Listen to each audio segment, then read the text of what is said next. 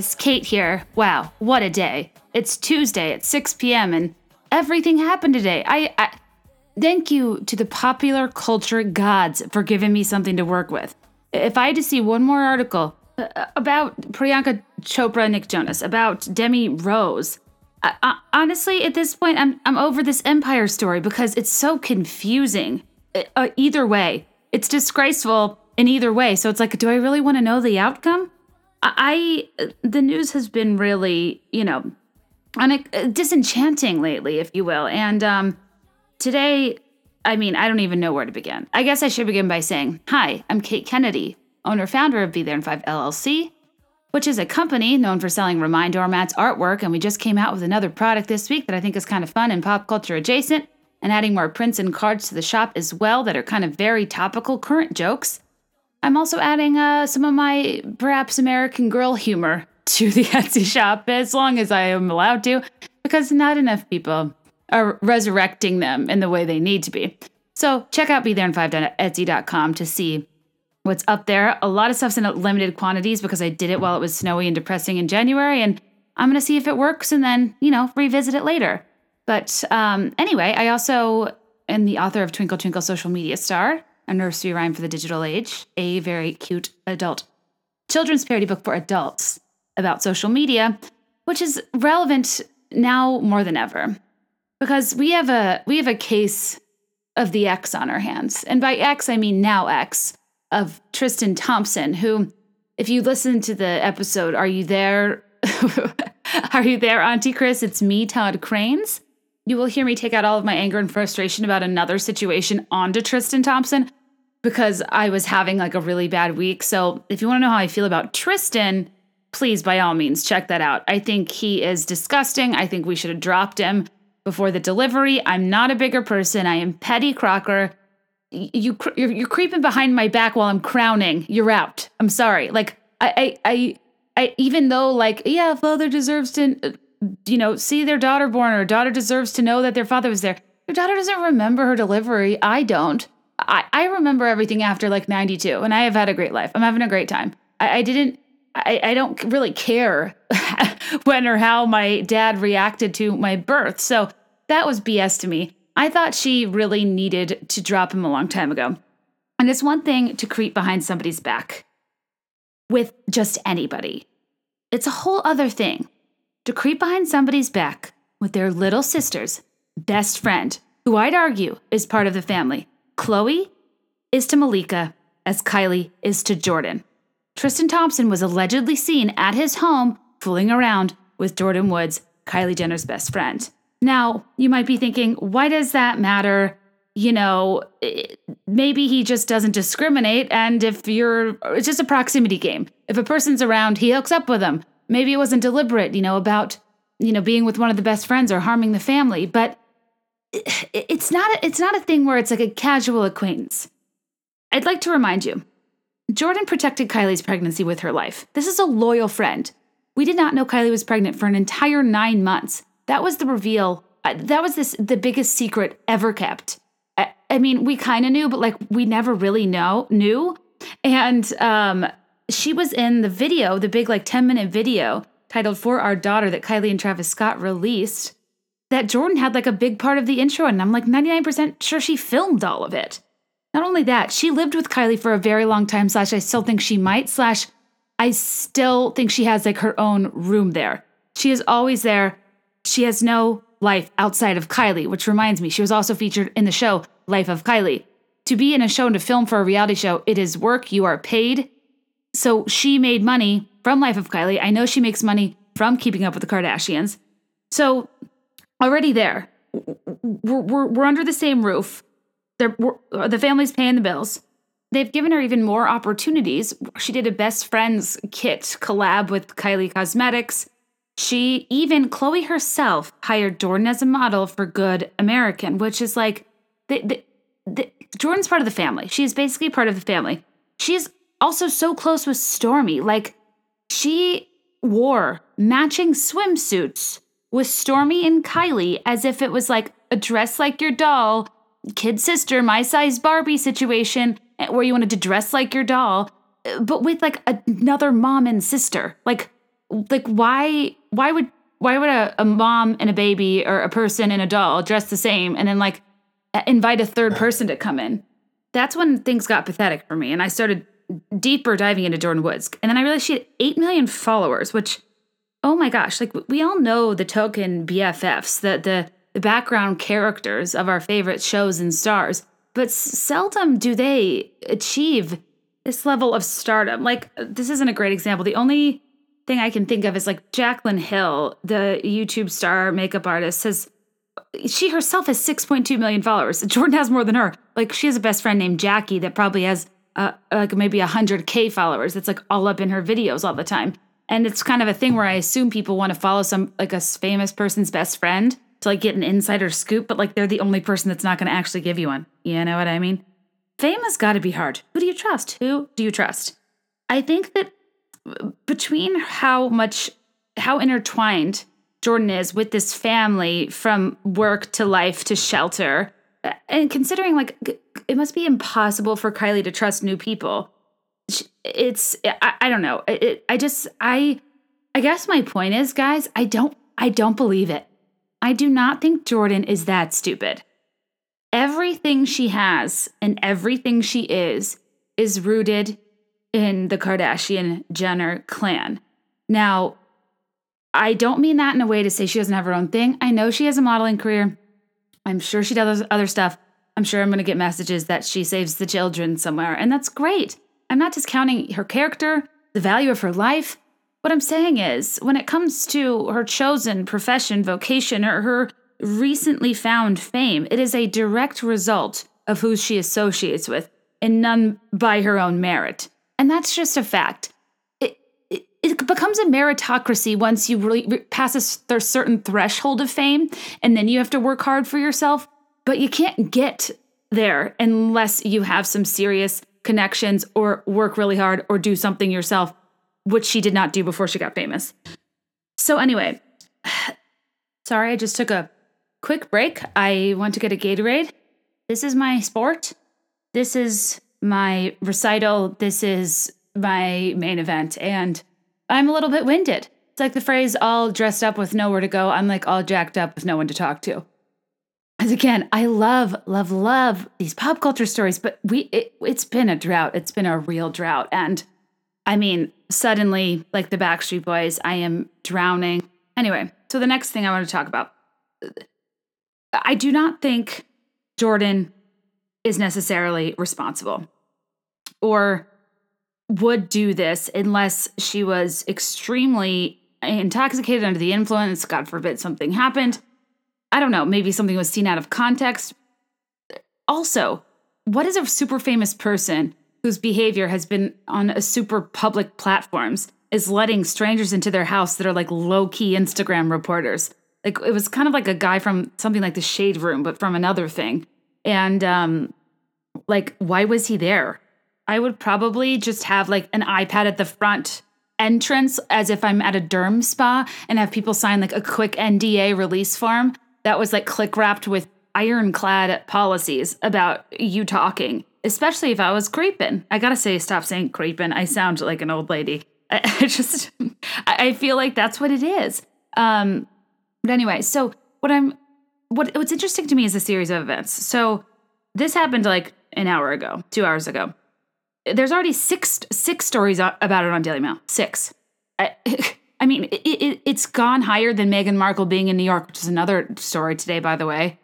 How exciting. Seeing her back in the States. Still can't believe that she went from literally nobody looking at her if she tried so hard in her life, like couldn't get a solid role, had like an eh role on a cable sitcom, to now having to wear fashion hats to conceal her identity because she is so famous. Like she has full time security. She can't go outside. She can't go to a Chick fil A. She just like goes for like from hotel to car to museum to hotel to car to escalade after escalade after escalade with like two escalades in the front and the back of it. And it's like nothing changed besides her getting married. Isn't that the craziest thing? I cannot imagine my life drastically changing after getting married in that way. I don't think anybody could ever be prepared for that.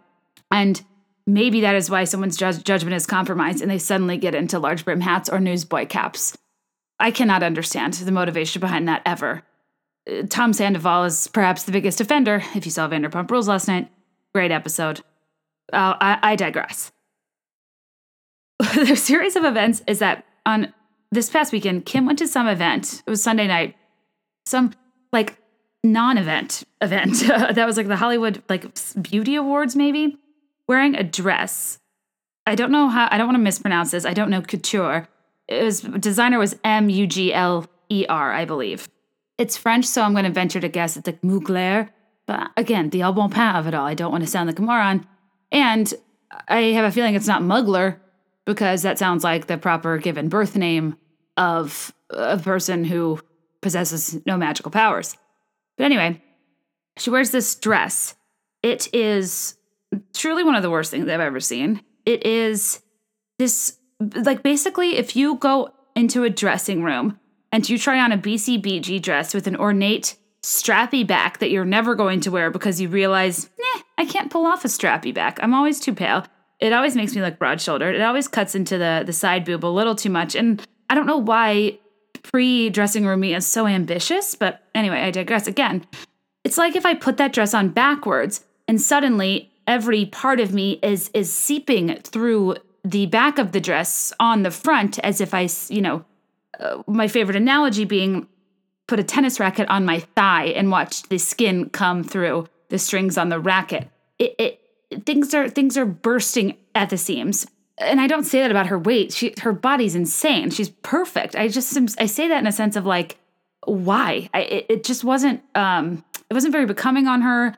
I didn't think structurally it was anything to write home about. It, didn't feel like it was couture that t- told a story, if you will. It was it, it didn't so much tell a story as it did just give me a flashback to the, the perils of watching Fifty Shades Free or Freed or whatever, like the second installment of Fifty Shades that a movie that was just like I, I, I truly took took a quick snooze during, and it's pretty hard to take a quick snooze to a movie about like bondage, which is what Kim's dress basically was. It had like matching wrist straps. It just it was a weird dress. It was a weird choice. And I also find Kim to be like one of the most asexual people, energy wise, vibe wise. Like I don't feel like her and Kanye like give uh, give off heat in the way that she maybe did with her previous boyfriends.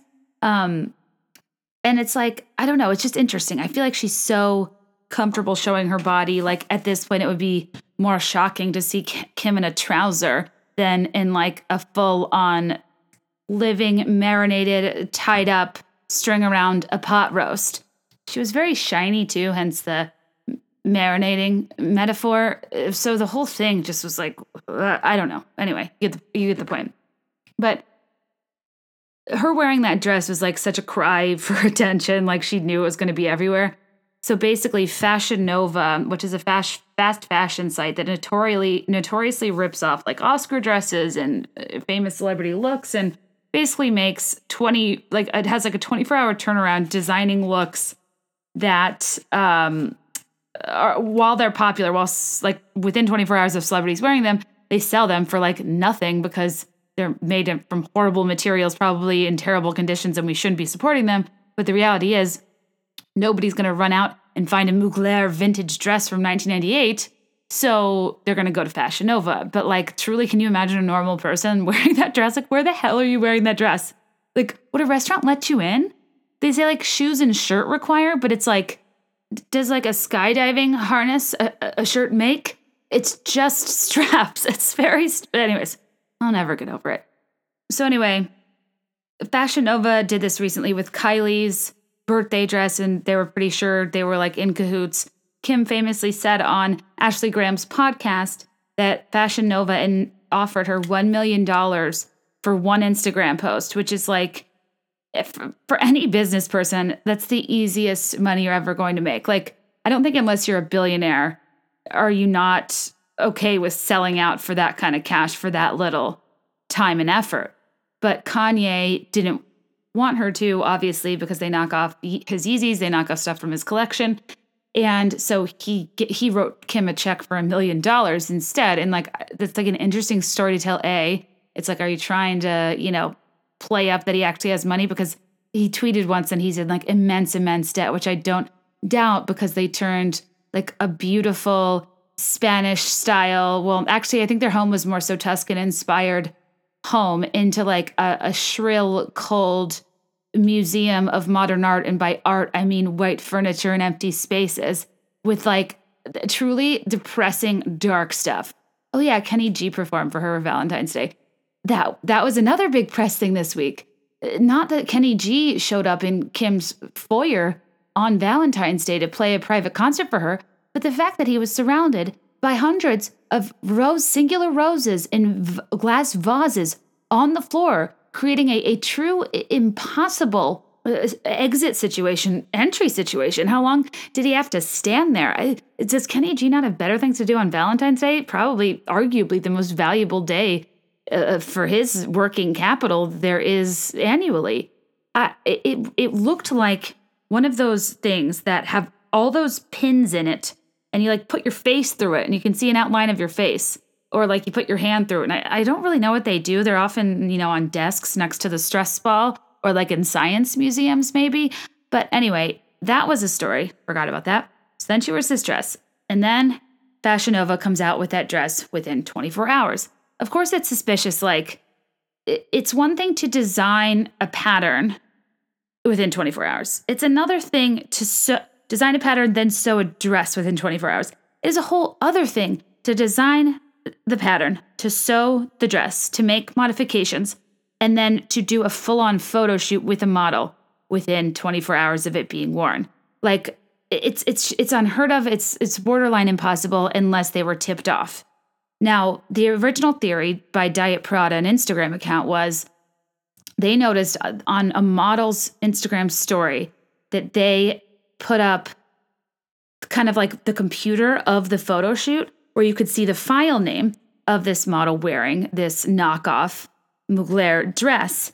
And at the, the file name was dated 21419, three full days before she was seen in that dress through, until anybody knew she was wearing it, and four full days until it came out to be for sale for the general public on Monday evening. So the the Diet Prada site is like, clearly Kim's tipping them off and she's uh, collaborating with these sites because they already knew she was going to wear it so far in advance. The story was taken down with the date on it, and people were all speculating about, you know, it's it's not only is it unethical to have designers probably gift you dresses in exchange for press for their own benefit and to as like kind of in good faith with celebrities.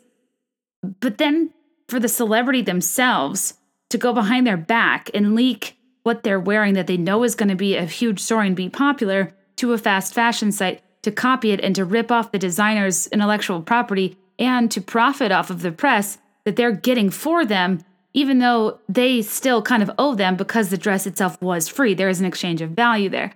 It's it's unethical to do that period, but also it's thirsty and it's weird and it doesn't really make sense why she would need Fashion Nova But my first thought was, well, when she told the Kanye story, it sounded like she was considering accepting the million dollars. So maybe she's not that opposed to it. And again, I don't know why I think this, but I feel like I have it confirmed that Kylie has worked with them. Anyway, she posts an Instagram story today that's like, I hate what they do to designers. I would never do that. It's taken me decades to get in with these designers, and I would never uh, ever tarnish these relationships or go behind their back. And she really was like completely trying to clear her name and suggest that she is on the side of the fashion houses and not the fa- not the fast fashion houses, but like the couture high fashion houses. Um, I don't know if you can call it Fashion Nova a fashion house. Like uh, Diet Prada referred to their whatever they do in LA to get up in 24 hours. They're like somehow they had it up within a day at their Los Angeles based atelier. I was like, pretty sure it's not an atelier. Pretty sure it's a storage unit in the valley. But after that, I, I was kind of like, okay, yeah. At first, I thought Kim was totally guilty because she'll do anything for a buck. But then, especially after all of this Jordyn stuff came out, I was thinking, huh, I guess the only other explanation is that there's a mole. Somewhere in the Kar- Kardashian styling process where they leak the looks. Uh, For that to happen every time seems weird. You'd think, like, at a point, she'd realize somebody in her fitting was realizing this. But it's not like it's TMZ. It's not like a paparazzo you tip off anonymously. It's like for a regular person at a vintage store or that works for a stylist or that works for a designer to call up Fashion Nova and be like, hey, what's it worth to you? I mean, I just really don't think that's realistic. So there is a mole in the house of Kardashian. My question, everybody, is is it Jordyn Woods? Is she is she the snake we never saw coming?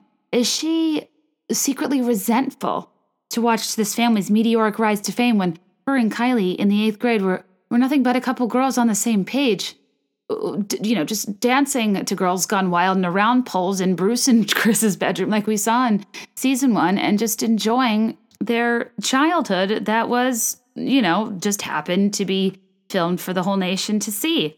I'm sure it's frustrating to watch your best friend become a billionaire, to have a baby so young and still keep it tight, to really just launch this empire based off of lip filler alone. And you know, I if I, if that were me, I'd I'd think back on that one fateful day I decided to just say no to Juvederm and be like, what what would have been my life had I succumbed to the Brielle Biermann of it all?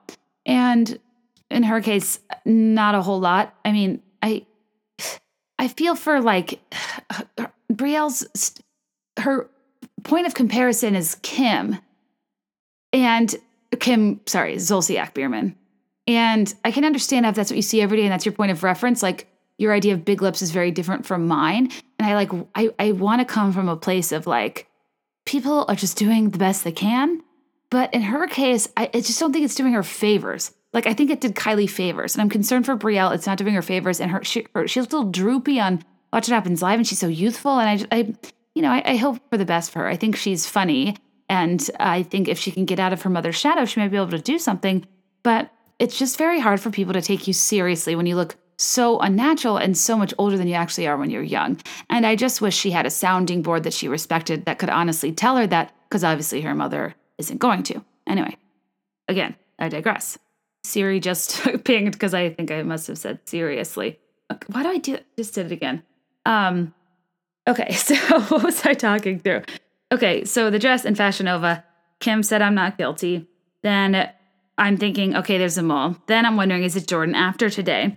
And I guess what kills me is when it comes to the Kardashians, I don't think any of it's real. And it's hard because I love their show. I think what they've done with their fame business wise is a really interesting example of how just baseline fame as an influencer, how, how you can become a person of influence without a baseline trait or talent traditionally associated with mega fame and mega wealth. You guys know I appreciate them.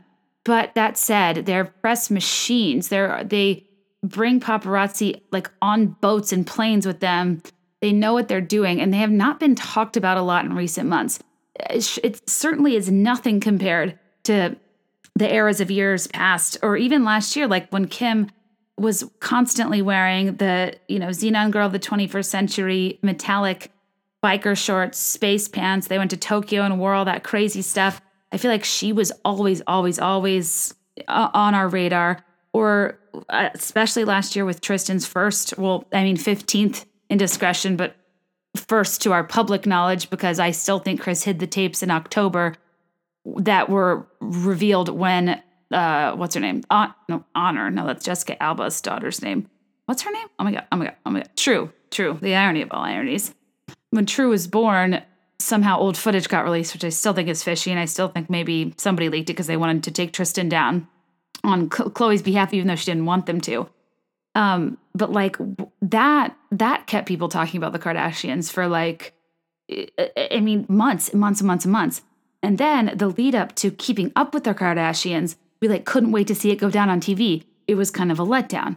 Similar, I mean, kind of everything that the Kardashians do in real life that we want to see when the show airs 8 to 12 months after the thing happened. So we kind of already know all about it or have pieced it together and the footage is never that good of the actual good stuff. Like n- not that this is good stuff, but I mean like the high, high stuff with high engagement that we really want to know, i.e., Kim and Kanye's wedding. It was all cell phone footage. Not gonna lie, I did like that episode. The Paris robbery, uh, uh, obviously intense for obvious reasons, but I I still didn't feel like I really understood what was going on.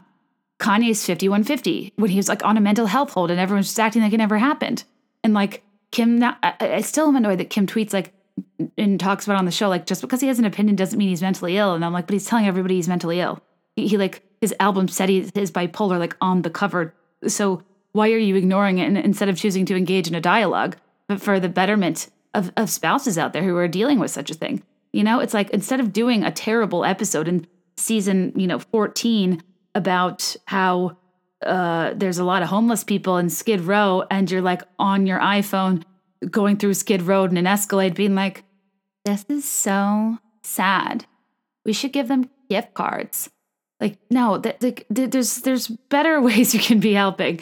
And speaking of the show, I think that they need a big event to draw people in for season 15.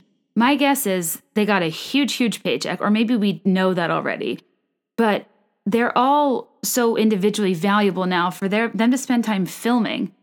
I'm sure is expensive, like their price is raised. And it's one of E's only hits, even though the ratings have declined rapidly over the years. And it, it, like they have without Rob there, without with like Kylie barely there, Kendall's not interesting and just like complains about sleep paralysis. Kourtney is just like gluten free. Scott's the best part of the show. He's not around nearly enough. Kim anchors it and she's just like trying to stir up stuff with her family, talking on speaker in her car. Khloé is the real star of it all, but we know she's going through a tough time and I want to give her a break and I want her to find love and it's borderline depressing. It's just like, how many times can we, you know, buy MJ a condo, we bought Lamar a condo, we bought Rob a condo. Like we get it. Kris can decorate a place with the help of Faye Resnick. There's a lot of uh, vases on the built-ins. It, it's I, I, just don't know, guys. It, the, the show is getting so boring. And the more I thought about it, I was like, they need an arc. They need a story. They need to keep people through the entire season. And if Jordyn is heavily filmed throughout this season, we're gonna watch her behavior like a hawk. Now, the last time Jordyn was featured in Kylie's stories was only about uh, two, three hours before she was allegedly at Tristan's until 7 a.m., which, you know, a little late if you ask me. But the thing is, like, they all have kids. They have so many kids. Kim is about to have her fourth kid. Khloé is a kid. Kourtney has three kids. Even Rob has a kid. Kris has, you know, she's she practically collects kids like the Butkuses and it takes two because she's gonna make 10% off of them, just like the Butkuses uh, worked their kids to the bone in that scrapyard. And I just don't think they have time to manufacture drama that is worth watching on TV. If you look at their ratings, so like we're we're season six, sorry, season 16 is about to premiere. When you look at season 12, the last time they had really high ratings, it was their season 12 premiere when Rob started dating Blac Chyna. Or like it was the episode about when they found out that because Kylie and Tyga was were still together at this time, when they found out that who I assume was the bane of their existence because of her splitting custody with Tyga for their first kid, King Cairo. I can't believe I knew that off the top of my head. Um, that had 3.19 million viewers. And then on season 13, strangely, the episode where Kim was robbed at gunpoint in Paris, 1.58 million viewers. I was shocked by that. Then, season 14, we go into social issues. We have an episode about gun control. We have an episode about Planned Parenthood. We have an episode about homelessness in Skid Row. Uh, we Americans are monsters, and only 700,000 people watched those episodes. Like, the ratings plummeted when they tried to get serious and to get meaningful. And, you know, that's why you can't be everything to everyone. Maybe stay in your lane. I appreciate the effort. I really do. I hope they taught some people, but like, clearly we're all the worst and aren't going to watch it. So then we're, you know, all a little bit bored. Like, you know, Kim has Chicago. We've find out Khloé's pregnant. Like, it's exciting, but it's stuff we already knew about. Speaking of Chicago's birth episode, like, I, I need to look at what the ratings were when Mason was pulled. Well, when Kourtney pulled Mason physically out of her birth canal. Hold on, let me see. For some reason, I can't see the ratings of that. It was the season finale of season four. The season premiere of season five, when Kim has a house party after her split with Reggie Bush, and she freaks out because somebody spills red wine on her house, and it's like, Kim, hello, the secret, let's manifest. Your life is only get bigger, only going to get bigger and better than that Mediterranean style villa you had, even though you thought it was the nicest thing you'd ever had. That was August 2010. That premiere had 4.67 million viewers, which is very high for cable. And by cable, I mean non broadcast, not ABC, NBC, CBS, Fox, etc., which by sheer number of subscribers alone always has much higher viewership. Anyway, so to go from 4 million and change from previous births all the way to when Chicago was born, only 900,000 people watched that. Now I know that's nothing, you know, it's to what's it called sniff at? Um but like I I think Chicago's name hurt her brand if I'm being perfectly honest. I think there was so much potential to have another name after North and Saint, two very strong names, though I do think Kathryn Calhoun Dennis did name her child Saint Julian prior to Saint West, but neither here nor there. I can see in Kim's eyes that she regrets naming her Chicago. I think Chi is cute, but they always call her Chicago, and it just doesn't have a nice ring to it. And I live here. I, I, I, it just doesn't do much for me. Um, anyway, so then I'm like, okay, well, did Stormi help the ratings? Were we people excited to see that, to see them interact? 1.8, 1.08, very different than 8 million viewers, a little bit of a bump. And then I was like, okay, Tristan had to do a thing or two for this show. I mean, they aired Khloé from the delivery room. Uh, and I it's not even that it being a disappointing episode affected it because it still only had 1.13 million viewers, which is so crazy to consider like a, a three quarters of their audience has dropped off in the last, you know, at this point, you know, seven, eight years. And I, I think that they're at a point where their paychecks are bigger than ever, their viewership is lower than ever. There's a cost benefit analysis going on here, and they need to find an arc. They need a plot line, they need something to work toward. What is the perfect way to benefit somebody in their circle to further their career, make them more of a household name? Kris probably like manages her. I don't know.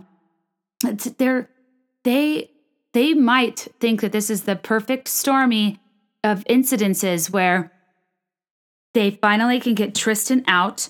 They love Jordyn. She's part of the family. They can further promote Jordyn. Malika can continue to step in as the best friend we we all never had. Like she is she is a saint the entire family benefits from the increase in ratings because you know we're going to watch how this goes down. But the sad part is, is our general population interest is considerably lower than it once was. So the potential for viewership is baseline lower. It's almost like they had to think of something outrageous. Something outrageous had to happen. The ratings haven't been that high since um, Bruce transitioned to Caitlyn. And I just think that it, it, I just would not put it past them for this to be completely contrived. Part of me like it would it would be a real thrill in life if Jordyn was like this mole and like she's in cahoots with like Monica Rose and Joyce Spinelli and all the other kind of people behind the scenes that have been mysteriously ousted from the dynasty. But in reality, I think it's contrived. And the smoking gun to me is that on the Shade Rooms post or whatever, um, Khloé posted like 10 emojis of like somebody yelling out, which I thought was a really weird emoji choice. It was kind of like a shout it from the rooftops, but it could also be like hey, you, I'm talking, or like, hey, sound on, or like, hey, this has audio. It kind of looked like a, a, a sign that would be in a public school on a public school wall. You know what I mean? It, it just isn't like a fun emoji or like an angry emoji or even leaves any mystery. Well, it leaves all the mystery, but I mean like, you know, if she if she had an emoji that had like one eye closed or like a tongue out, if it was like upside down, we could like, you know, think through it a little harder. But we're just like, okay, it's this blue man that's shouting. But then Malika co signs this, confirming that what we think it is and says, like, these are some facts or something along those lines. Basically, you you know, you know Malika doesn't doesn't breathe without consulting Khloé. So she is clearly there to back her up and to confirm what Khloé herself doesn't want to explicitly say. However, my thought is probably one of the worst times of Khloé's life when she was like minutes from an epidural, racing to the hospital by herself with some dude that I had never seen before on the show. So, I mean, if can they be that close? And Tristan's out with other women, cheating on her publicly and carelessly, which is almost worse than publicly, but trying to be private about it. And she didn't really speak up. Granted, she was busy. I know, like labor, like whatever, like, you know, you got a thing or two to do. You're not going to be live tweeting it, but still, before, during, and after that whole thing was going on, she was largely silent, silent other than being like, thanks for the thoughts and prayers, sending you love and light during this difficult time. Like, you know, give me a minute to process. Oh, tugboat's furious. One sec. She never really commented. If this actually happened, if Kylie's best friend, if a basic member of the family that's on all of their vacations that she's known for, you know, 10 years, that is modeled for her business, that eh, Kylie trusts with her baby's life literally, if this person hooked up with her daughter's father, who she has immense trust issues with, who she probably was already, you know, on the fence with to begin with, if she if she exercised that poor of judgment, that level of betrayal, and that disregard for her future and, and burning bridges, like Khloé would be despondent. She would be so upset. She would be so hurt. Hurt people, angry people talk. Hurt people are often silent at first. There are stages of grief, of course, from, you know, anger and to sadness to whatever. But I just think that if something was this devastating, she'd take a beat, wait a minute, talk it out. Like this allegedly happened very recently. And I'm sure like you'd have a family meeting. Well, you'd call the cameras and then have a family meeting or figure out the sitch but I just feel like something, I don't know. They're they're all moms. They don't have a lot of drama going on. They don't want to have to just like do hijinks like skydiving and art vandalay, though I love that. But like how how many times can we go to Kim and Kourtney's OBGYN? Like truly. I, I have, I have no interest in seeing somebody's gynecological appointment. Twice a season, we are we are back there in that office. And I just, yeah, we do need something else. They're right. And like they thought maybe Kylie would be their breakout star with Life of Kylie. Truly the most boring show I've ever seen in my life. There's never been a more personalityless human on screen. Don't know if, how she is in real life. Uh, Rob Chyna was a train wreck. Uh, the Kourtney and Kim and the Kourtney and Khloé spinoff series in other cities were actually so awesome, but they were fun because people were single and ready to mingle and like things actually happened. Like her crying in the glam room at the Gansevoort over Kris Humphries and her divorce is like I, like I can't even believe we were blessed with that at one time. We don't get anything like that now because anything now that would happen would be legitimately sad and hard to deal with because like children are involved and mental health's involved and you know whatever. Um, but anyway, I guess my final conclusion is there is a mole in the House of Kardashian. Well, I want it to be Jordyn for my own, you know, excitement. I don't think it is. I still I think it's there's something else that's happening there that isn't necessarily going behind their back or something they're unaware of, but a very deliberate partnership to that everyone profits off of. Though I do believe Kim independently, like Kim as an entity herself, nobody would invite her to a fashion show before like, I don't know, 2012. Like she really, really did not get in the high fashion seat until Kanye. She was not taken seriously until very recently. I believe that she doesn't want to burn those bridges. But aside from the Fashion Nova thing, I do not think the Jordyn thing is real. I want to believe that it is, but there's six Daily Mail articles. Twitter it is trending on Twitter. It is on my Instagram Discover page. It's all anybody can talk about. It's it's just it's going to be the story of the next you know week or two, and it's the very thing they need before their March 31st premiere of Keeping Up with the Kardashians that they're probably finishing filming now, so then they can start to put this in the previews to get people excited for the season they could say like you could say, well, why wouldn't they do it right before the premiere? But I think they need to like make the trailers and stuff and do the build up and show us that it's going to be on this season because maybe they realized they were filming too far gone from when the actual events were happening. Last year it was really bad and it really skipped around. I can't think of a specific example, but just you know, trust me that it was. So anyway, I'm probably wrong. I, I not everything's a conspiracy, guys, but like if she wanted to come above Kylie, she would have told the press she was pregnant. She, she would have been more of a thirst monster when she was like 18 or 19, like when she was younger and knew less about importance of connections and the reality of her uh, the fame and privilege that comes along with somebody in her position but she didn't and i i just like to think that friends that close and people who are loyal are loyal And it bums me out to think that in the event of fame, you just really lose everybody around you. If anything, I would assume everybody would be ass kissing around you. But if you need money, you need money. But when you're friends with Kylie, who's a billionaire and 20, or I guess now 21, you just be like, hey girl, can I have some money? And she'd be like, cool. Like, I don't know. If I was best friends with Kylie, every night I'd be like, can I have money for pizza? And like, you know, she'd go out into the red carpet and I'd sit at home and order Papa John's. Anyway, guys, I just, um, I just, I can't imagine that happening. That is my case. It has been 40 minutes. I can't even believe I talked about that for that long. I have no facts. I have no information. I have nothing to stand on other than my own opinion and borderline expertise of the Kardashians. You are basically keeping up with Kate Kennedy, the original Double K. And uh, frankly, they've ruined my, they've ruined this letter for me. Even though as of two weeks ago, I told you that not having an adjective for icebreaker games was ruining my case. The reality is, I've always loved them. I kept them. I'm still Kate Kennedy. That's my maiden name, not my married name. And uh, yeah. Anyway, guys, what else happened today? Okay, Lady Gaga and her fiance broke up. Not surprised. Never understood what they were, how long they had been together. Her, I, I ship her and Taylor Kinney. I don't watch Chicago Fire, but I don't know. I, I liked them in the You and I video. That's where they met. And um, I just, I don't know. He called her Stephanie. It seemed like they really had a meaningful connection. The other thing with this is uh, we are also royally creeped out by her and Bradley Cooper's interactions.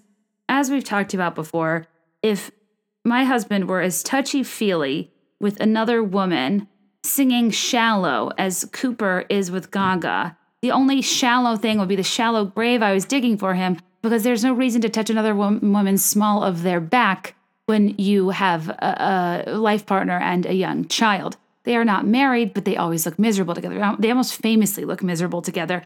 Google Bradley Cooper arena shake miserable. And, you know, well, I guess intuitively you're going to see what I'm talking about, but really there's one like at Wimbledon, I think specifically, or maybe the US Open, where they're like, look like they can absolutely not be standing each other's presence. Now, what's funny about that is like if people analyze me and my husband's presence, like it, it, so many things can be taken out of context. Like he's gone right now. I just ordered ramen. We're not eating carbs like together. It's like us against the starches type thing. But like there's a lot going on tonight, and I got to do this podcast, and I need some starch. And you know, I'm going to order it anyway, and I'll probably confess to it, and maybe I'll dodge some of the noodles. But like if somebody walked into that conversation, it would be tense because I'd be like babe, I got to tell you something. I'm like, so sorry. And, and I'd be groveling. And he'd be like, you told me you weren't going to have carbs. And like, it, you know, we'd, we'd seem like dramatic and like we were at odds when really it's like not that big of a deal. It's just that like Greg hates when I like hide snacks and meals from him because I think he wants some of them. Not that he's like mad that I didn't, I didn't like disobey him. I can do whatever I want. You know, it's just I, I do keep a small stash of sour brite crawlers, tortilla chips, and Girl Scout cookies in my office that, um, you know, he recently found, and I did have to move. but I don't know. I get hungry, and I, I, I don't think life is worth living if you can't treat yourself. Even on the strictest of diets, I will indulge because, again, I've I've rage against the notion of accountability, something that literally I don't think anybody think is a thinks is a negative thing. But I only dislike because I think that there's um, nuance and it's subjective. Like you can hold me accountable to something, but like I'm allowed to modify it to my liking, which I guess some could say completely negates the whole point, but whatever. I also started watching a show called Pen 15, which is sweeping the nation, or it's about to. And no, it's not about genitalia, but it is a salute to a very popular joke in middle school, much like that of, you know, putting in a bunch of numbers and ending up with the upside down calculator number that read boobless. Um, which I do believe I went through that entire equation on one podcast episode. But it really reminds me of like the first 10 episodes of my podcast that were largely nostalgic. I didn't know I was going to go in that direction, but I have, I, I remember so many things about like 96 to 2002 that I don't even know like what to do with. And I was worried I was like getting too far down that hole early on and kind of tried to take a step back because I can't say like pop culture and celeb gossip, but then be like, do you guys remember when those giant white speckled jawbreaker balls you'd get at the mall or from a candy vending machine? Like you really thought you were at risk of actually breaking your jaw And so like you never got one, but you watched other people get them and you'd maybe like one now and again, but wouldn't dare bite into one because your parents paid way too much for orthodontia and reminded you of it daily.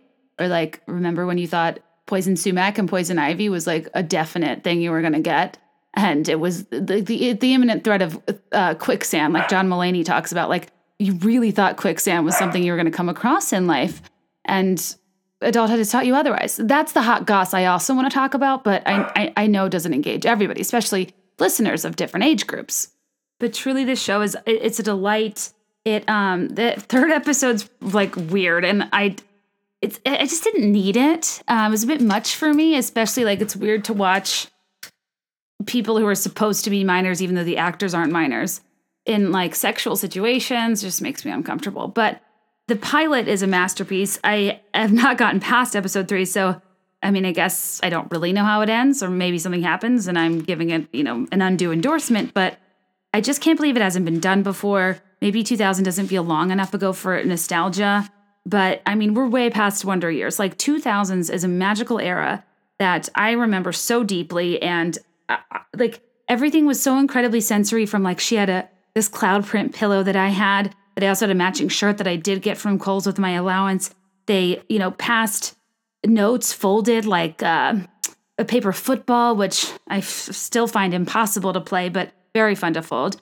I'm hoping soon they will be folding a fortune teller because you know, how how how would you dare proceed at that age without knowing if some girl named Melissa folded you that lovely origami contraption only to choose, you know, to lift tab number two and it be blank because Melissa's a moron and doesn't know how to fold it. So then you take over and then appear controlling and then nobody wants to like get their fortune from you it's whatever. I'm not talking about me necessarily, but you know, that's a situation that could happen with the person that gets frustrated at art projects that are poorly executed.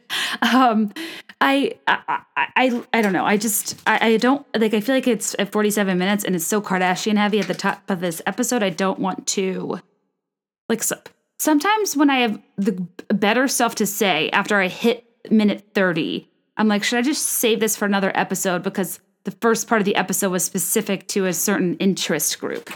Like, I don't think everybody cares about the Kardashians or even knows who Jordyn with a Y Wood is, but Woods is. And also, it could come like this. This case could change like literally tomorrow. But at least we have Mya to show us the true timelessness of another case, which is the case of the ex, which I didn't really think about at the time. Um, the line you told me that she turned trick when y'all broke up in '96, and I can't say that I'd find any solace in my new boyfriend being like, oh, don't worry, my ex girlfriend isn't a problem. She's a hooker now. And then I'd be like, shoof.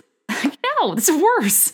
A, because like, what's your sitch, dude? Like, why were you comfortable dating a woman who had, you know, such hooker potential? And I know we're not supposed to shame sex work, I guess, now. I'm not sure where we are in society. And, you know, I'm a champion of uh, the Lonnie from City Highs. What would you do? I thought she was being, you know, needlessly man mansplained and shamed during that song. She's doing what's best for her son, but you know, it's not every day that somebody turns trick after dating you. And my first response wouldn't necessarily be like, "What's her problem?" I'd be like, "What's your problem?" And also, if anything, her turning trick after 96 just means that now you can pay her for sex in a professional capacity, whereas before it would seem less proper and transactional. It would seem, you know, like you were doing something on the side secretively, but now it's like her vocation. It's it's it's her office hours. You could pop in any time and it would be like it's nothing. So, whatever. Um, but I just that is a great song by the way. I didn't really talk about it earlier. When I was trying to think of like revenge or angry or cheating songs, I was like, Meh, Carrie Underwood. Meh, Taylor Swift better than Revenge. Yay, should have said no, but didn't feel right for the vibe. Um, and I thought of Mya and especially thought of how a lot of people think that she is the person that Jay Z had an affair with, that Lemonade is largely inspired by. I have heard Mya, I have heard Rihanna, I've heard Rachel Roy, not Rachel Ray. Again, one of my favorite days on the internet outside of the Taylor Swift Kim phone conversation. It is truly thrilling when something happens like after 8 p.m. and you just have to watch it unfold, especially on Twitter because I hate Twitter and I only get on when you know, I, I can't miss a beat of the replies of people that also have nothing better to do. But anyway, um, Mya kind of fell off the face of the earth after, you know, she did have that one hit with the Rugrats um, movie. My nephews were watching Rugrats this weekend and I was taken back. I was like, whoa, these are some unattractive babies. Tommy looks like he's an octogenarian. Uh, Phil and Lil have gnarly receding hairlines. Angelica's talking out of the side of her mouth like Helga, Helga Pataki, but uh, with a little less uh, sharp of a tongue and I don't know, just generally verbally stimulating. I thought Helga could be funny at times. Angelica didn't do a lot for me, and that wretched doll Cynthia, who was experiencing doll pattern baldness. But anyway, Mya sung a song that was like, Take me there, I wanna go there. Remember that song? It was pretty good. Um, it had the Rugrats theme song in the background. She had that and she had Moulin Rouge. Now, in a perfect world, would I spend the next 20 minutes casting this era's Moulin Rouge? Rouge, yes. But I need more time to think about it, and I fear that I'm gonna lose people. I also want to save a little bit more about Pen 15 because I want to finish the series to talk about it at length. But I kept finding myself stopping and wanting to take notes. But it was last night, like after midnight, and they aren't making a ton of sense now that I'm reading them. But I did say getting layers, lol, because they talked about uh, like how badly you want to look different after the summer. Like it's a thing. in middle and early high school because people are changing at such a rapid rate, especially like boys are growing taller. If boys are on the baseball team in the spring, they finally grow out their wretched buzz cut. A lot of times people lose baby fat, uh, you know, get highlights. A lot of there's just, there's a lot of transformations happening for better or for worse. And as I mentioned, I looked so different in seventh grade. I was in seventh grade in the year 2000, which, you know, for this show to be about being in seventh grade in the year 2000 makes me think the creators are also 1987ers or maybe 86. I was young for my grade, um, which is such a funny thing that I haven't said in like 12 years because it doesn't, it's like something that only matters for a very specific period of your life, but really hurts you when you want to get on your friends' uh, sports teams.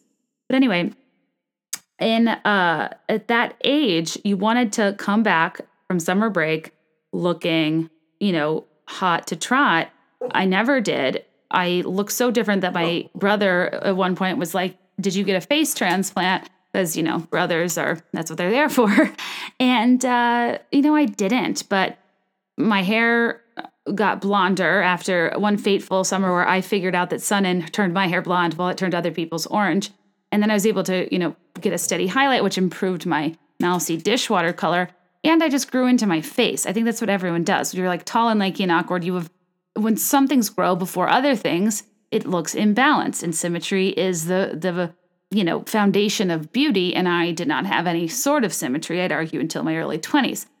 Anyway, I um, laughed so hard at the concept of like somebody wanting to get layers before they go back to school because it's truly all you're you can do when you're young, like all you're allowed to do. My parents were going to let me dye my hair. I did Sun-In behind their back. I it sounds like that was some like hard drug.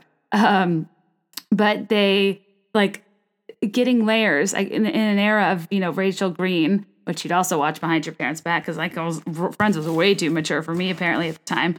Um, it's crazy to think that it was at one point live. Like you know your favorite old TV shows, you're like, how weird would it be to wait for Friends every week? You know, it's just so easily at our disposal. But anyway, um, between Rachel Green and you know Sarah Michelle Gellar and Christina Aguilera uh, the, the, zigzag parts, the chunky highlights, the layers. It was thrilling, and we all at one point tried to get layers. And uh, for a couple of my close friends, it did end up in a Carol Brady situation. For me, it ended up in. Did you ever watch like read those books? Amber Brown is not a crayon.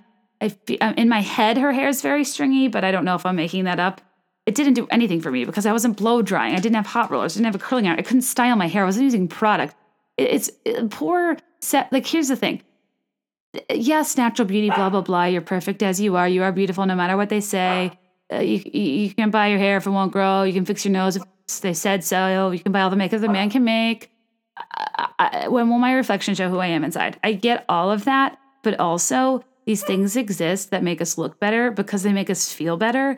And where would I be today without dry shampoo, without highlights, without an eyebrow threading, without a, a light dose of tox here and there, without some serious skin exfoliation, without a spray tan, without Spanx. I mean, the, the, the modifications I make to myself is truly Dorothy and that cha- dental chair getting her eyes dyed before she goes to meet the wizard. I am very doctored when I look back on it, though over time it's very slow and steady. So it doesn't seem like I'm overproduced. I'm not as keen on the injections and stuff. I still feel like I'm at an age where I'm on high alert for trying to perfect your face to a point that it makes you look older than you are. That's what I'm not into.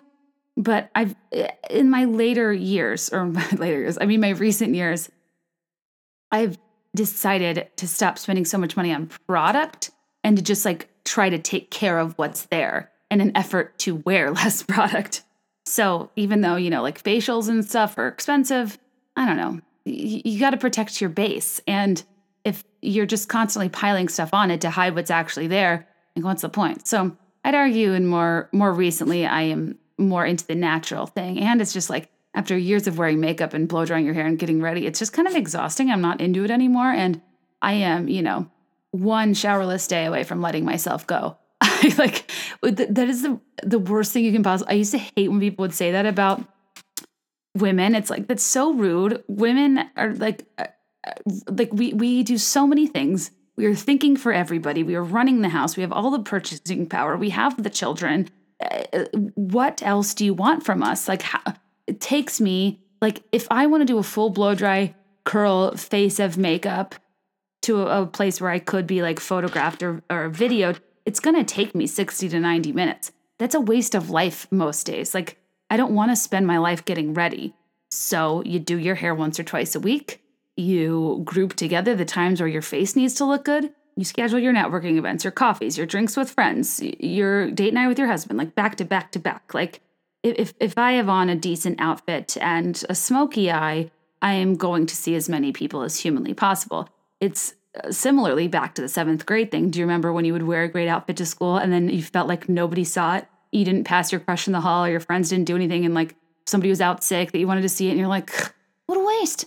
I am wearing the sickest american eagle rugby top that there ever was with my best flared jeans probably with a fabric stripe down the side made by lei and my well i was going to say sauconies but as you guys know i did not have those. They were a bit past my price point but I think in seventh grade, I was probably, mm, was I rocking a Ked? No. I was rocking those weird moccasin. They're, they're like clogs with a buckle, and they're a, like a foam, like a micro suede clog without a buckle. The high end ones are probably made by Birkenstock. Mine were made by Payless Shoe Source. And they they dragged like crazy, and a lot of boys wore them with cargo shorts. And in retrospect, I can't believe that those were so cool but I, I think I might send my kids to more of a like, well, I'm all for public school. Like I had a great experience in public school. I think it's great to interact with both genders. I think it's important to meet all different types of people and to inject as much diversity as you can into your child's life so they can go into their adulthood having met a lot of different types of people from different walks of life and having a diverse array of experiences to be a little better off than a person who's highly sheltered as they, you know, turn 18 and go off to college or wherever they may be. Not to say private school doesn't provide that, but like my college roommate, who we hated each other, she had 18 people in her graduating class. Now, when you have 18 people and you're bragging to me about being prom queen, uh, based on statistics alone, not that impressive. If we're going to go you know, uh, the 50 50 typical gender population split, maybe a 49 51. There is nine, maybe 10, maybe eight girls in your class, and you being chosen as one of those people does not impress me much. So, shut your pie hole and quit getting mad at me for taping my posters on the wall and telling me I'm at risk for tearing off drywall and you don't want to lose your deposit. Like, she, I put up something with tape on my wall and she literally blocked me on AIM and posted an away message talking bad about me. She did this all the time. And I'd go into my friend's room across the hall and we'd look at her away messages and be like, what the heck, man? Like, I'm a nice girl. I, I, I'm sorry, I chew a little late at night and the glow of my laptop is bothering you because I don't study until 2 a.m. But I'm writing a novel called uh, Chocolate Milk and NyQuil and I cannot be bothered. And I'm sorry, my computer's next to your face, but you're the one that got to the dorm early and took the good spot with the window by the bed, and my desk is like crammed next to the microwave and the mini fridge and happens to be right by your head. Like it's all your fault. Gosh, she's the worst. She had satin blue sheets, satin blue zebra print sheets with a blue feathered trim. I, I, I didn't know that they that you could put a boa on bedding. I did not know that highly shedding faux feathers meant for, you know, conga lines, New Year's Eve parties, red hats, club society meetings or whatever, uh, Mardi Gras. These are the times you use a feather boa. I did not know going into college that every day of my life was going to be an Elton John concert. And for that, I'll never recover. And I just, I will never get past the mindset of somebody having met literally no one and living in such a small place in a private school with no experience and how everything I did, she looked so terribly down on because she thought anything outside of her realm of experience wasn't normal, it was wrong, it was crass, it was annoying. Yes, me staying up late is annoying, but like uh, to be so insular that you can't figure out that your bedding is fresh off the neck of some other small town gal enrolled at Barbizon or taking glamour shots with their aunt for a fun girls' day out, which, not gonna lie, I really wanted to do. I really wanted to see what I looked like with a blue eyeshadow and a teased bang, but it was never in the cards for me. Do I regret not having those uh, photos to look back on for nostalgia, along with a photo of me at a theme park in an old timey Western saloon? Yes, but I was too shy at the time. Anyway, all of this to say, why was I talking about my roommate? She definitely doesn't listen to this, guys, don't worry. And I really wouldn't go that hard at somebody unless they like really hurt my feelings and really I know have no interest in me whatsoever going forward. Um oh, yeah. When you I liked I liked going to my class was like 500 people. Like did it stink that if you're not the top of the class you don't get to go, you know, they only take a couple people from each school at like the top university? Sure. I was never going to go to those anyway. I had a great time. It, it, it meant every year was very different. You made different friends depending on your classes. And it kind of gave you the opportunity to blend in when you needed to and stand out if you wanted to. And you weren't just an absolute, like, you weren't stuck in being just one thing. I, I feel like I was able to do a lot of different things throughout uh, K through 12. And the only thing that I would say I would change if I have children is I do like the idea of uniforms. And even though I'm very, you know, on high alert for cults, and I really don't like uh, mob group mentalities, and I don't like, you know, women to be restricted based on, you know, our having to modify our clothing so men will behave rather than just focusing on making men behave. But I just, I think that like I would be, I would have been a lot less distracted in school. I didn't have to like plan my outfits and my looks all the time. I could have just focused on like statement jewelry and shoes and my hair and I, I like spent a lot of time trying to figure out what to wear in middle and high school. Like I'm not proud of it, but the reality is in high school and at church, two places where you would hope that you can go without judgment, a house of worship and a place of learning, are actually the places you're judged the most because hallways are runways, communion is a catwalk, and everybody's looking at you and everybody's judging you. And it just is what it is because if you're doing it to other people, you realize that it's being done to you. And i don't know guys it, it's it's takes me back to that time. And i think too this past weekend i had a book signing at in richmond virginia my hometown. And what it all kind of spurred from is i it was so cool i had this article in a paper which if you follow me on instagram you're like stop talking about it. We get it. Um, but it was in the front of a section. It was like a full page spread, my me and Tugboat, like above and below the fold. And um, it was a story about how when I was 13 in the year 2000, October 13th, 2000, I won a, a poetry contest for the a youth poetry contest for the Richmond Times Dispatch. I had submitted two poems and both of them got in there. I was the only person with two poems, and it really gave me a ton of confidence for my poetry career, I suppose I can call it now. Um, and I at the time like didn't tell my friends and I was so embarrassed and da da da and I kind of wanted to full circle, you know, like the first time I was published in the Richmond Times Dispatch I was so shy, so awkward, so intensely emotional without any means to express it. Writing was my youth soccer, poetry was my extracurricular. Like it was what I had, but it was the most embarrassing and uncool hobby you can ever imagine. So, my mom, I'm pretty sure my mom found my poem, one of my poems, in a journal. And it was called Beautiful. And looking back on it for a 13 year old, it's kind of a lot.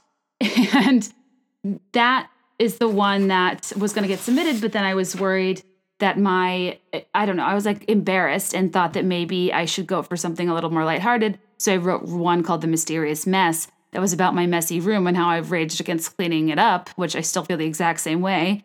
And uh, little did I know they'd pick both of them. I didn't tell anybody because I was worried they'd see this one poem called Beautiful.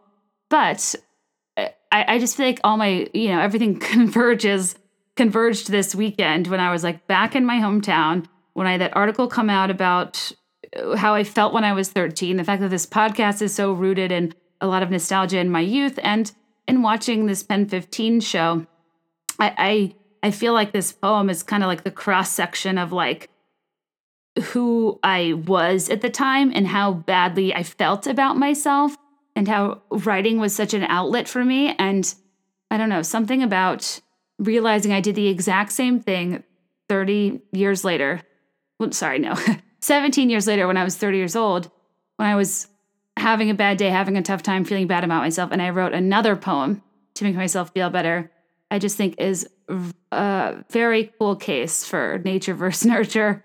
Um, reminds me of there's something to be said about what you love doing and going back to basics and the things that have always made you feel like you, the things that have made you lose track of time. And what also is so crazy to me is that until a couple weeks ago, I did not notice I said the same thing, I uh, the exact same line in both poems, 17, 18 years apart. And I just, I don't know, I think it's such a strange coincidence. And well, hold on, I'll just, uh, I'll, I'll read you it. It's very quick, but, um, it, you know, it's a little intense for a 13 year old. Maybe I shouldn't have been watching so much real world on the side. Sorry, I have the paper in front of me. One second. Have I read this before? I don't think I've read it before. I think I read Barometric Pressures before, which is some of my best work and my only free verse work. I'm not I'm not huge into free verse. Hold on, guys. Oh, okay, here we go. Beautiful. Katie Kennedy, 13, Byrd Middle School. Who really are you? What do you see? Does it really matter what people think of you and me? Of course not, some do say. But why do they try to be perfect in every which way? Painting their faces, buying lots of clothes, trying to hide flaws of which others don't know. Guess what? The word is out. It's what's on the inside that really does count. Everyone is beautiful no matter what, not because of style or a new haircut. Eh, don't love that rhyme. Beauty lies on the inside, where no one can see, and it doesn't matter if others don't agree. Beauty is behind the makeup, beyond your skin, it doesn't matter if you're large or if you're thin. Very, very body positive for the year 2000, I say. Anyway, in your heart, if you're faithful and kind, and if you learn to accept yourself, then true beauty you will find. The end. I mean, yikes. I, when my mom saw that, I think, I don't know if she was like alarmed and like, eh, we need to channel this somewhere or we need to, if she needs to feel like this is useful for something or if she, uh, I mean, I just, I don't know it, it's a good. I think it's like pretty good, but I also um, just remember again, like it's when you say things, you need to hear it the most. And I was just like, it doesn't matter that I have an expander and can fit a pencil eraser in between my two front teeth. I'm beautiful. Um, and then the mysterious mess. There is a place which I like to call my room. It is normally quite messy and does not smell, smell of perfume. It makes my mom angry. When she walks in, she screams. It is actually much worse than it may seem. It's a humongous jungle, a great big mess, a perpetual pigsty, but I think it's the best.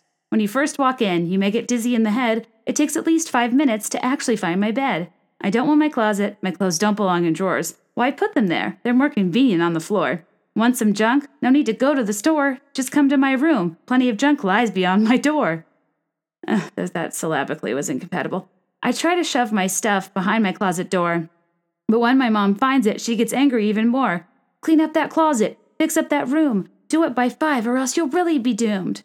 That's what my mom says, in the absolute nicest way. As I whine to her, if I clean it, it'll take at least three days.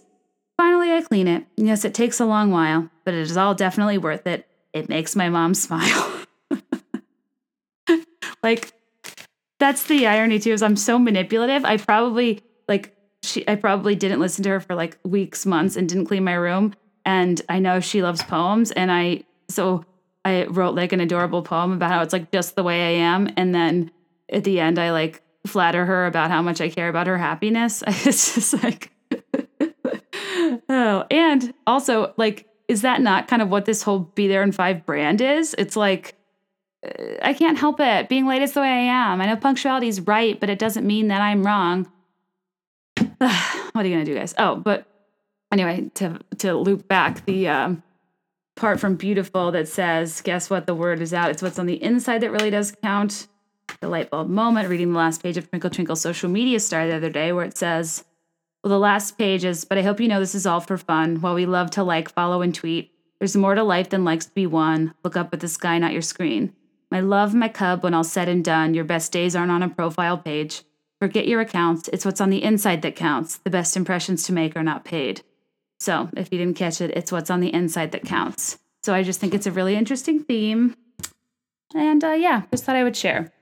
Um, for those of you that came to the book signing, like, thank you.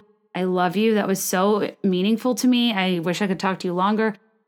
Devin, you came from Pittsburgh. I know Adrian came from DC. She also had in laws in town. So, like, I don't want to flatter myself to think people came just for me. I know, like, people were killing two birds, but, like, still, the fact that you even would consider me one of those two birds means a lot to me. I think I got to meet, like, maybe like 15 or so of you, and it, it blew me away. Even if you're somebody I knew from childhood or middle or high school or college, like, I got to see so many people from, like, my neighborhood that I hadn't seen in, like, 20 years Like my parents, friends, people that saw the article, like one man that saw the article saw the photo of me and my grandma. And my grandma, who you guys know is integral to the story of Be There in Five and the logo and the hanging hearts and, you know, the way I talk about coincidence and whatever. Um, I, I cried at one point because he was like, I saw your grandma and you, and I had to come say hello because she used to work for me. And I mean, like, it, uh, it was it was really cool. I'm sure my family thought I paid you all off, um, and it just was kind of the um, the I, I it re-energized me in a way that was like you identify with whatever it is I'm doing here, and no matter how it turns out, hopefully you'll be along for the ride. And I am so appreciative of your support and I hope I get to meet more of you and I hope I get to like actually hang out with you guys next time.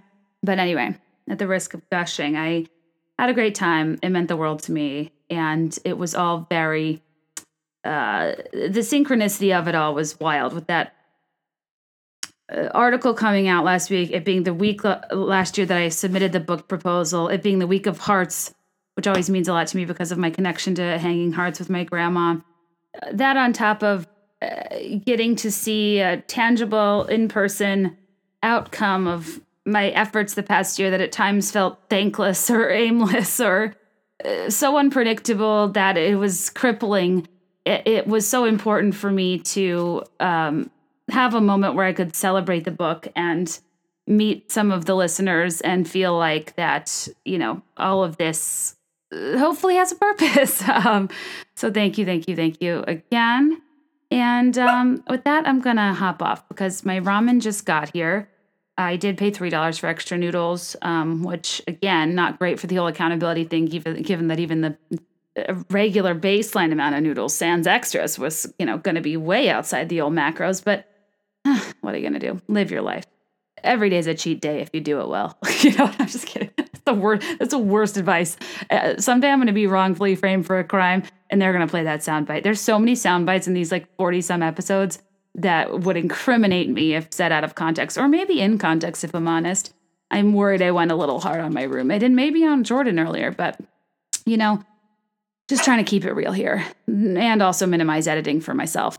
Hence why you're hearing my dog bark. Great, great timing, Tug. That really added dramatic effect. Only good boys in the crowd get crumbs. Come here. Every time, guys. Every time. anyway, I'm still talking to a few of you guys about podcast sponsorships, working out the details. Didn't do one this week because I recorded this just now and I'm going to put it up probably now without listening to it. Um, because sometimes things are like, I don't know, I don't want to like record two days later after this Jordyn thing and have developments not in it. And sometimes it's better when I just don't overthink it, you know? So, but still, I um, am uh, looking to and excited to advertise for my listeners. If you have a small business, an Etsy shop, whatever it may be, uh, I had a lot of great reception of talking about IP with a, a Caroline Fox, the intellectual property lawyer, taking out an ad, which I loved because, like, I know it's not a conventional place for an attorney to advertise, but it actually I think was a great fit. Um, so don't forget to support her, CJ Fox Law, the Bathwell at uh, use be, code Be There Be Well for 10% off. Obsessed with their peppermint body wash. It is making me feel fresh as a stick of gum, which is a huge compliment for me. And um, uh, Rent the Runway Unlimited, my shining star of my life currently, because I hate shopping, don't have time to shop, and my Amazon purchases come three to six weeks late with mysterious packages from China. Use KK40 for $80 off your first two months. And uh, subscribe to Patreon for bonus episodes. Going to post one here soon. A dollar a month is just the co signing I need to know that uh, you're here, you're invested, you're listening, and you're willing to pay for content. I, I, there are some th- podcasts out there that have thousands of Patreon members that pay like four ninety nine plus a month, and I'm just like, dang, I like that that is like so wild to me and like i think in my head i'm thinking of like gosh I, this like has to be an advertising model and it's so much like hustle and clawing but really if, I, if we can do patreon make it more of a thing then that would be like how you can monetize the podcast without ads you know? It, it, it's it, it's interesting how people are disrupting the revenue models of podcasts and i think it's really cool and i'm i'd love to be on the front lines so let me know if you have any ideas but anyway thank you for your support be there in 5.etsy.com, be there in 5.com. Follow me at be there in 5. Rate, review my podcast. None of you guys are going to do any of this. I feel like I have to say it anyway. And um, be on the lookout for my new products on my Etsy shop that are, you know, fun takes on the Bravo shows we watch and the pop culture things that I like to talk about. Figure why not, uh, uh, you know, find some synergy amongst all these worlds. So, Hope you like them. And uh, yeah, thanks for spending time this week with me as always. For my exit song, I have had this on my short list for a long time, but heard it in that in the PEN15 show this past week, and I was like, oh my, I was I, I was transported. It's I say that about every song I think, but um, it really is so good. And I remember two songs that really made me feel like I was missing out on this thing called love that everybody had but me. And those songs were one, Amazed by Lonestar, two, You and Me by Lifehouse. I'm not going to play either of those, but uh, similar kind of genre and type of music, uh, kind of along the lines too of Edwin McCain's I'll Be, which I have analyzed in full on this podcast, I believe. But anyway, another song by Lifehouse is I mean, I don't know, try to listen to this song and not just be like uh, feeling sensations from middle school, high school, elementary school, whatever grade you were in. I think this will take you back to a time when your biggest problem was your hair getting stuck in those like nails on the back of the blue chairs with the, like the three, you know, gaps in the back, the classic school chair attached to the desk. My hair, like th- my DNA is all over Henrico County. That was painful. That was tough, but you know, it, it was it was uh, a rite of passage, if you will. All right, guys. I hope you enjoy this song. Thanks again, and as always, let me know your thoughts, and I will let you know mine. I'll be there in five.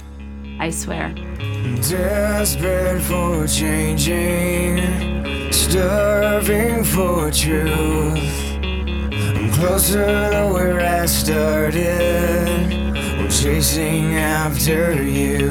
I'm falling even more in love with you. Letting go of all I've held on to. I'm standing here until you make me.